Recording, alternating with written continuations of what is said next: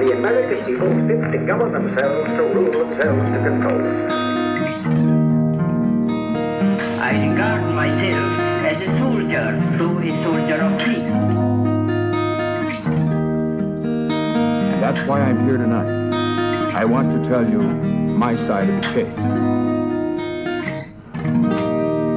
Manifest History. Welcome to the very first episode of Manifest History.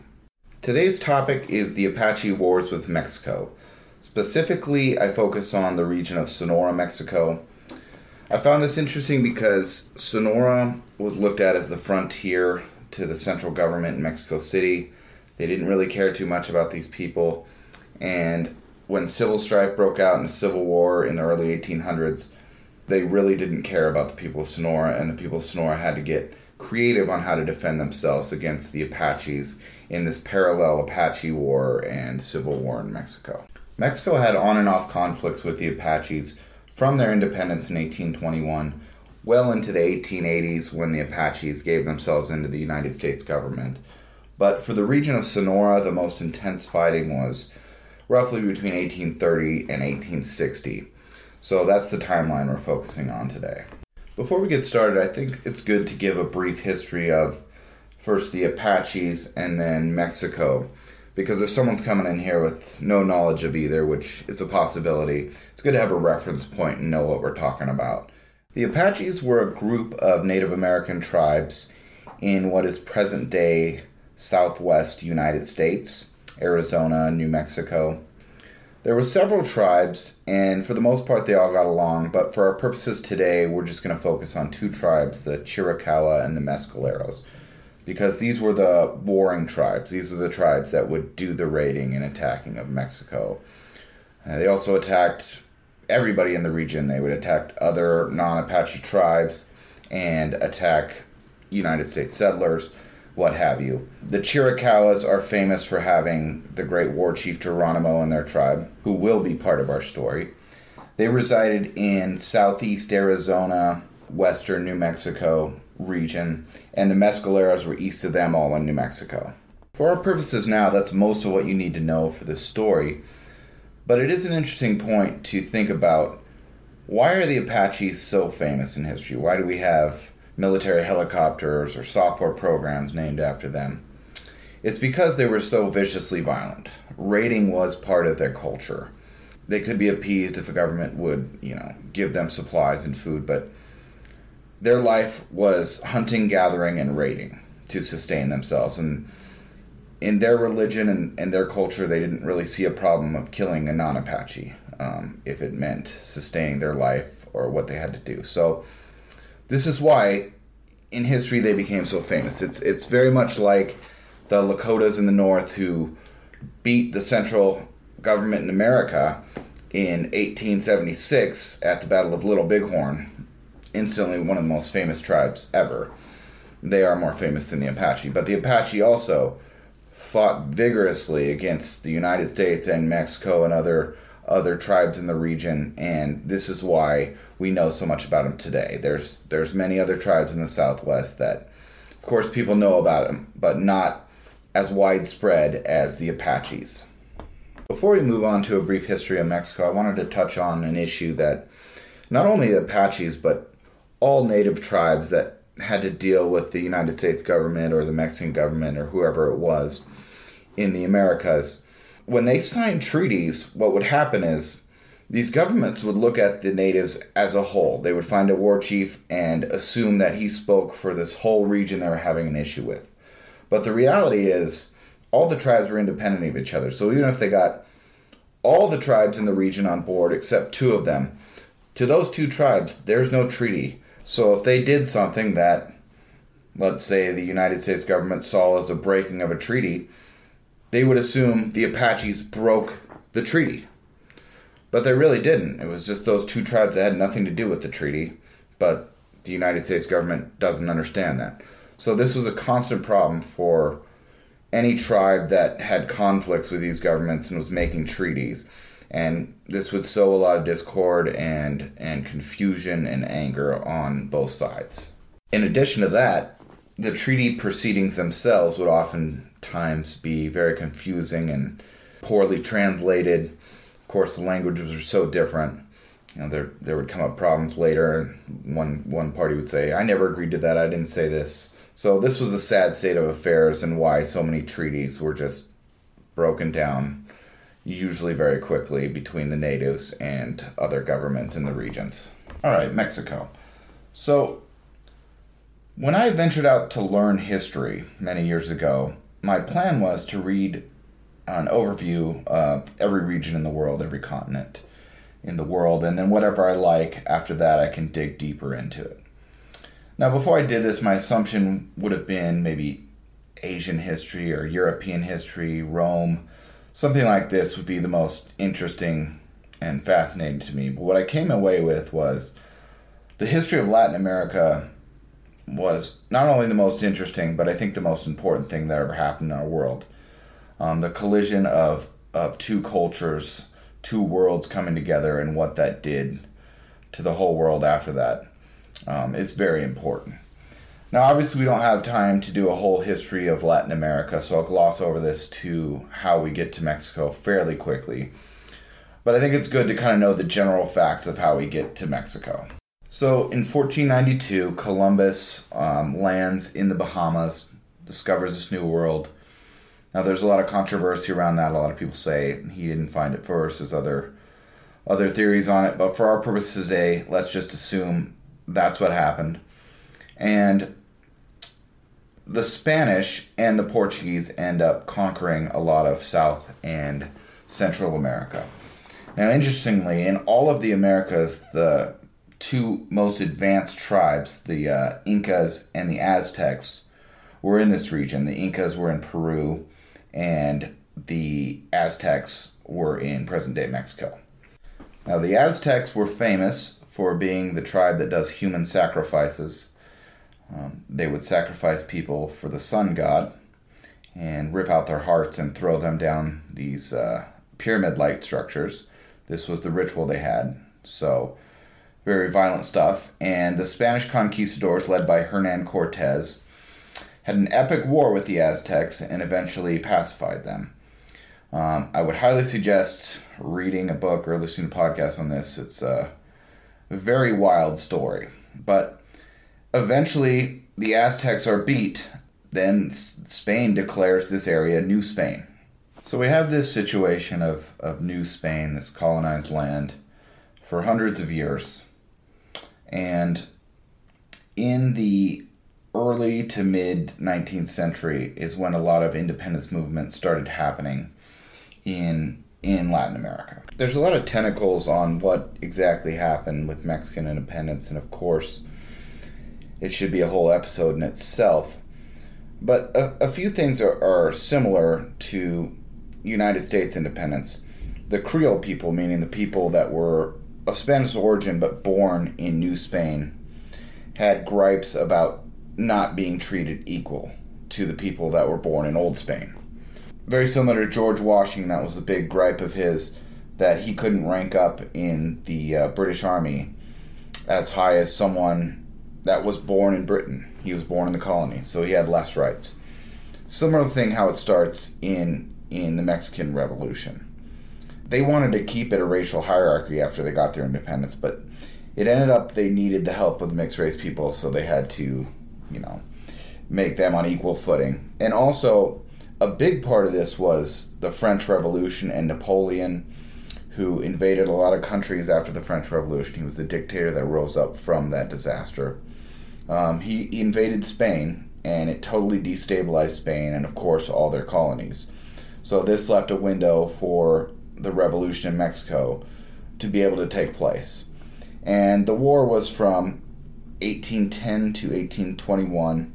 There was a lot of different factions fighting, but in 1821 it finally gets solved and Mexico comes into existence. So by Mexican independence in 1821, of course the Spanish had been dealing with the Apache threat for hundreds of years at this point. Uh, they had tried multiple things, tried bloody warfare with them, tried treaties, but nothing really worked. The Apaches would attack and raid as they do. And finally, in 1767, they basically just decided a policy of appeasement is the best strategy. They just started showering them with gifts, let them sleep around the presidios, the Spanish forts, gave them food, lodging, whatever they needed, really. It was a very sweet deal for the Apaches. So they had this comfortable situation for over 50 years now. They, of course, were apprehensive when they saw this war going on and realized that this new government of Mexico is going to take over. They didn't know if it was going to be status quo. Are they going to have to go back to hunting and gathering and raiding because they're not being supported anymore? So they were quite apprehensive and waiting to see what happened. For the first almost 10 years, about 1821 to 1830, everything stayed fairly similar. There were small conflicts here and there, but for the most part, they had the same deal of appeasement, getting gifts, able to sleep around the forts, and what have you. But what happened is, in 1830, some political infighting in Mexico and Mexico City started really heating up. And as we said, the state of Sonora already was a place that the government didn't really care too much about. And when this political infighting broke out, less and less was done about the Apache problem in Sonora. And as the political infighting in Mexico went on, the plight of the people in Sonora got worse and worse, especially heading to 1832 when the famous Santa Anna tried to overthrow the centralist government and a civil war started in Mexico. Uh, at that point, they were pretty much on their own for the most part because there was a lot of other problems with the Civil War going on. So, this is when the problem started really amping up when the Civil War broke out. For the Apaches, by 1830, trust had broken down. They realized the Mexican government wasn't going to be able to sustain them anymore, and they were going to have to go back to their life of hunting, gathering, and raiding. And when this switch happened, it was very swift. The raiding was quickly very extreme, and the Mexican response was very extreme. So a lot of violence broke out very quickly. An Apache raid consisted of usually trying to get livestock and supplies from an individual's house but oftentimes, not always, but it led to the murder of the man in the house and the stealing of the women and children. So, pretty violent stuff, and this is how it went, and it got worse and worse in Sonora as the years went on. Dan Carlin of Hardcore History in his podcast Apache Tears made a made a point that I think is very important to think about when you're thinking about the story. He was referring to white settlers, I believe, but it's the same difference for the Mexican settlers they really looked at the Apaches as these terrorists, as we look at terrorists today. These people that would come from the mountains in the north and just come down and raid you and, and try to murder you and take your family away from you, take all your goods, everything you worked for in your life. So, from their perspective, these were terrorist acts. And of course, there was a lot of rage on their side and the rage built up on both sides because there would be a particular bad raid or attack, and there would be a particularly violent response from the Mexicans that would really infuriate the Apaches. So these atrocities just kept building and building, and the anger kept building and building. A good example of the anger on the Apache side can be found in the story of the war chief Geronimo. In 1858, Geronimo and many of the Apaches were on friendly terms with the Mexicans it wasn't all blood and gore 24 7. There were times of peace and times of war. More times of war, of course, but there were times of peace. And this was one of those times. The, the Apaches were just on a standard mission to go trade with this Mexican town. So they loaded up their families, went south to, to make the deals. And when they were there, they left their, their families in camp and went to the town and traded with the Mexicans. While that was going on, a group of Mexicans from a different town who had vengeances against Apaches raided their camp and murdered Geronimo's mother, his wife, and his three children. Just a horrible atrocity, a massacre. It changed Geronimo forever, as it would any human being. At that point, his whole life was dedicated to killing Mexicans and going on the warpath with Mexico. He eventually actually got his revenge against the particular people that killed his family, which is a great story. But beyond that, he was always on the warpath with Mexico. It got so bad, his tribe would often have to step in and rein him in and say, We can't go on this mission or that mission. It, it's just a suicide mission. In the early 1830s, 5,000 people had died in Sonora. That might not sound like a lot, but considering the whole population of Sonora was only 50,000, 5,000 is a pretty huge number. It's 10% of their population. It's almost unimaginable to think 10% of your population can die in just a short few years. Not from a cataclysmic weather event or some disease spreading through the villages and towns, but violent kinetic warfare and one by one raids on individual homes. Throughout this heavy warring period with Sonora, there were treaties tried here and there, but eventually Sonora gave up on the idea of treaties with Apaches altogether. There was one incident where the whole country of Mexico wanted to make this treaty with the Apaches, but Sonora refused, and they ended up actually just going ahead with the treaty and leaving Sonora out of it. Interestingly, kind of like a reverse roles here. Like the Apaches would always have some tribes that would sign the treaties and some that wouldn't. Kind of the similar thing here in Sonora. And they were soon vindicated because the Apaches broke the treaty almost instantly. So the treaties, for reasons we've already described, would always sadly break down, and that would just make things worse, really, and cause more anger and more strife. So, what are the people of Sonora to do? They have very little help from the central government in Mexico because of the Civil War and them not caring about this frontier area anyway. So they had to get creative and figure out how are we going to solve this problem. So what they did first was a basic just accepting donations on behalf of the plight of of the Sonoran people. This sadly fell flat pretty quickly. They couldn't raise enough money to do anything or make any change really. After that failed, their next tactic was actually one of my favorites of the story. All the legislators in Sonora decided to lower their salaries by 10 or 20 percent and give this money back to anyone willing to sign up to fight the Apaches.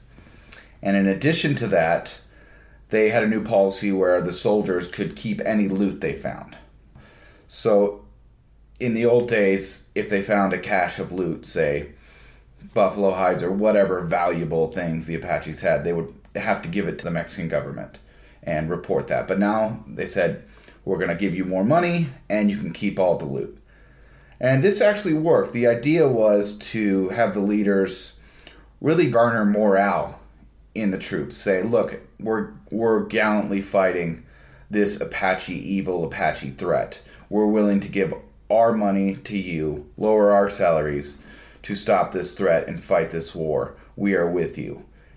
And it actually worked. That did garner moral support and incentive to fight, but still it just wasn't enough. The the threats were too big.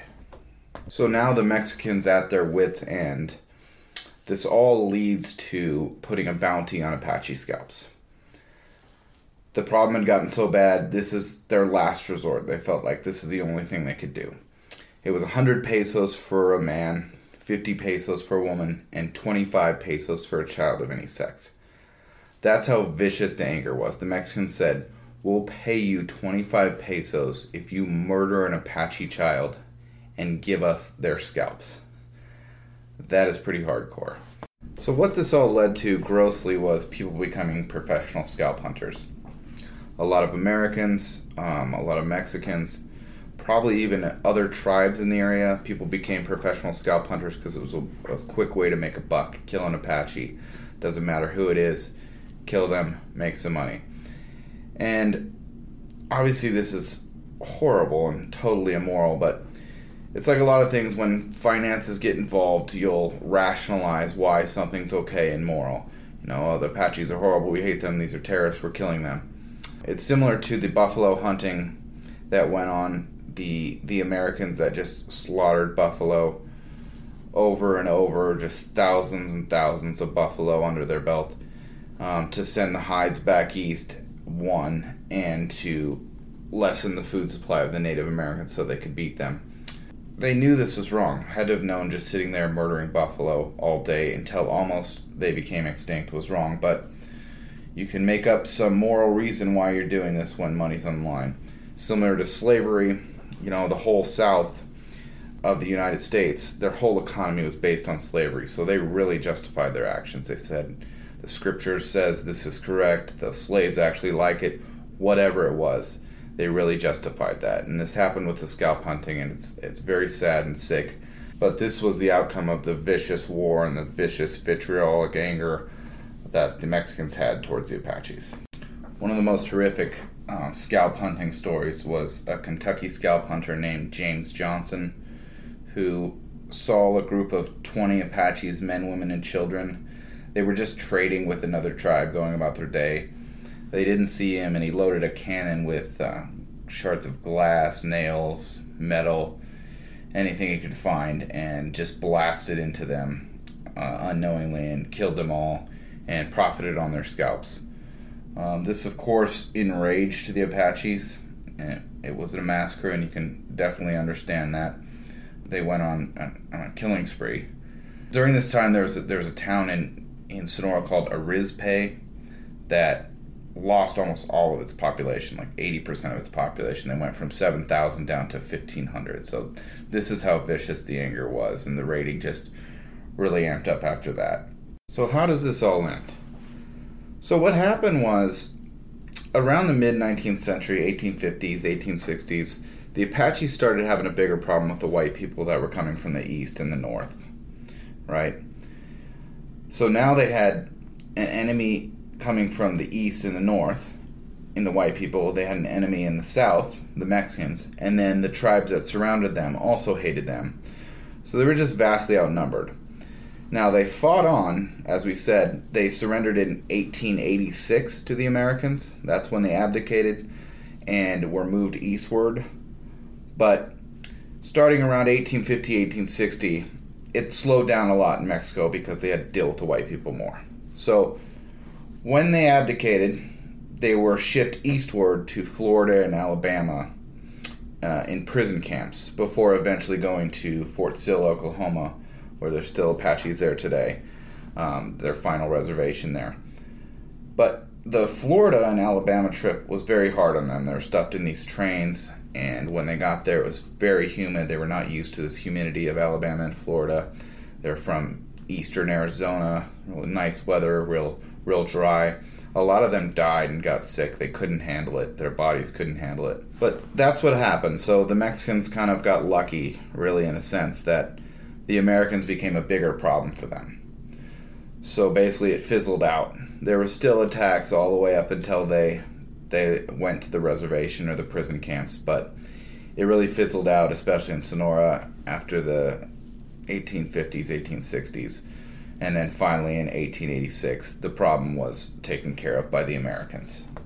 So that's our story there for the, the involvement of the Mexicans and the Apaches. I thought this was a, a cool story because, you know, as an American person, I've heard about the Apaches a lot, of course, but it's always in in the context of, of cowboys and Indians or, or Americans and Apaches or whatever whatever that is. And I never really heard too much about the Mexicans, but when you dig into the history of the Apaches, their vitriol and anger was directed mostly at the Mexicans. This is who they hated the most, really, and went on the war path with the most. Of course, there was a lot of hatred for Americans, especially when they were moved eastward to prison camps, I'm sure, but most of their fighting years and most of the vitriolic anger and hate was directed toward the Mexicans. Also, it was interesting to to learn about Sonora as being the frontier. You know, as, again, as an American person, you don't realize there's frontiers in other countries. Like we think of our frontier as being Illinois and moving, you know, moving west to the to the Midwest or Arizona. But of course, every country like Russia has Siberia. You know, in Mexico, Sonora is their is their border town and their frontier, and it was interesting them just having no help and how they had to solve this problem and, and the whole violent struggle they went through.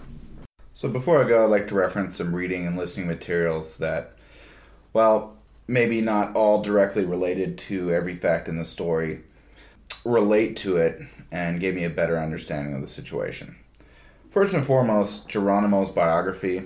I read it twice. It's actually a fairly short read and very informative. It tells you all about the Apache way of life, what they believe in, their origin story, And of course, the saga of Geronimo's life is almost stranger than fiction. It's a, it's a very sad, violent um, story, and it's just hard to imagine someone living that life.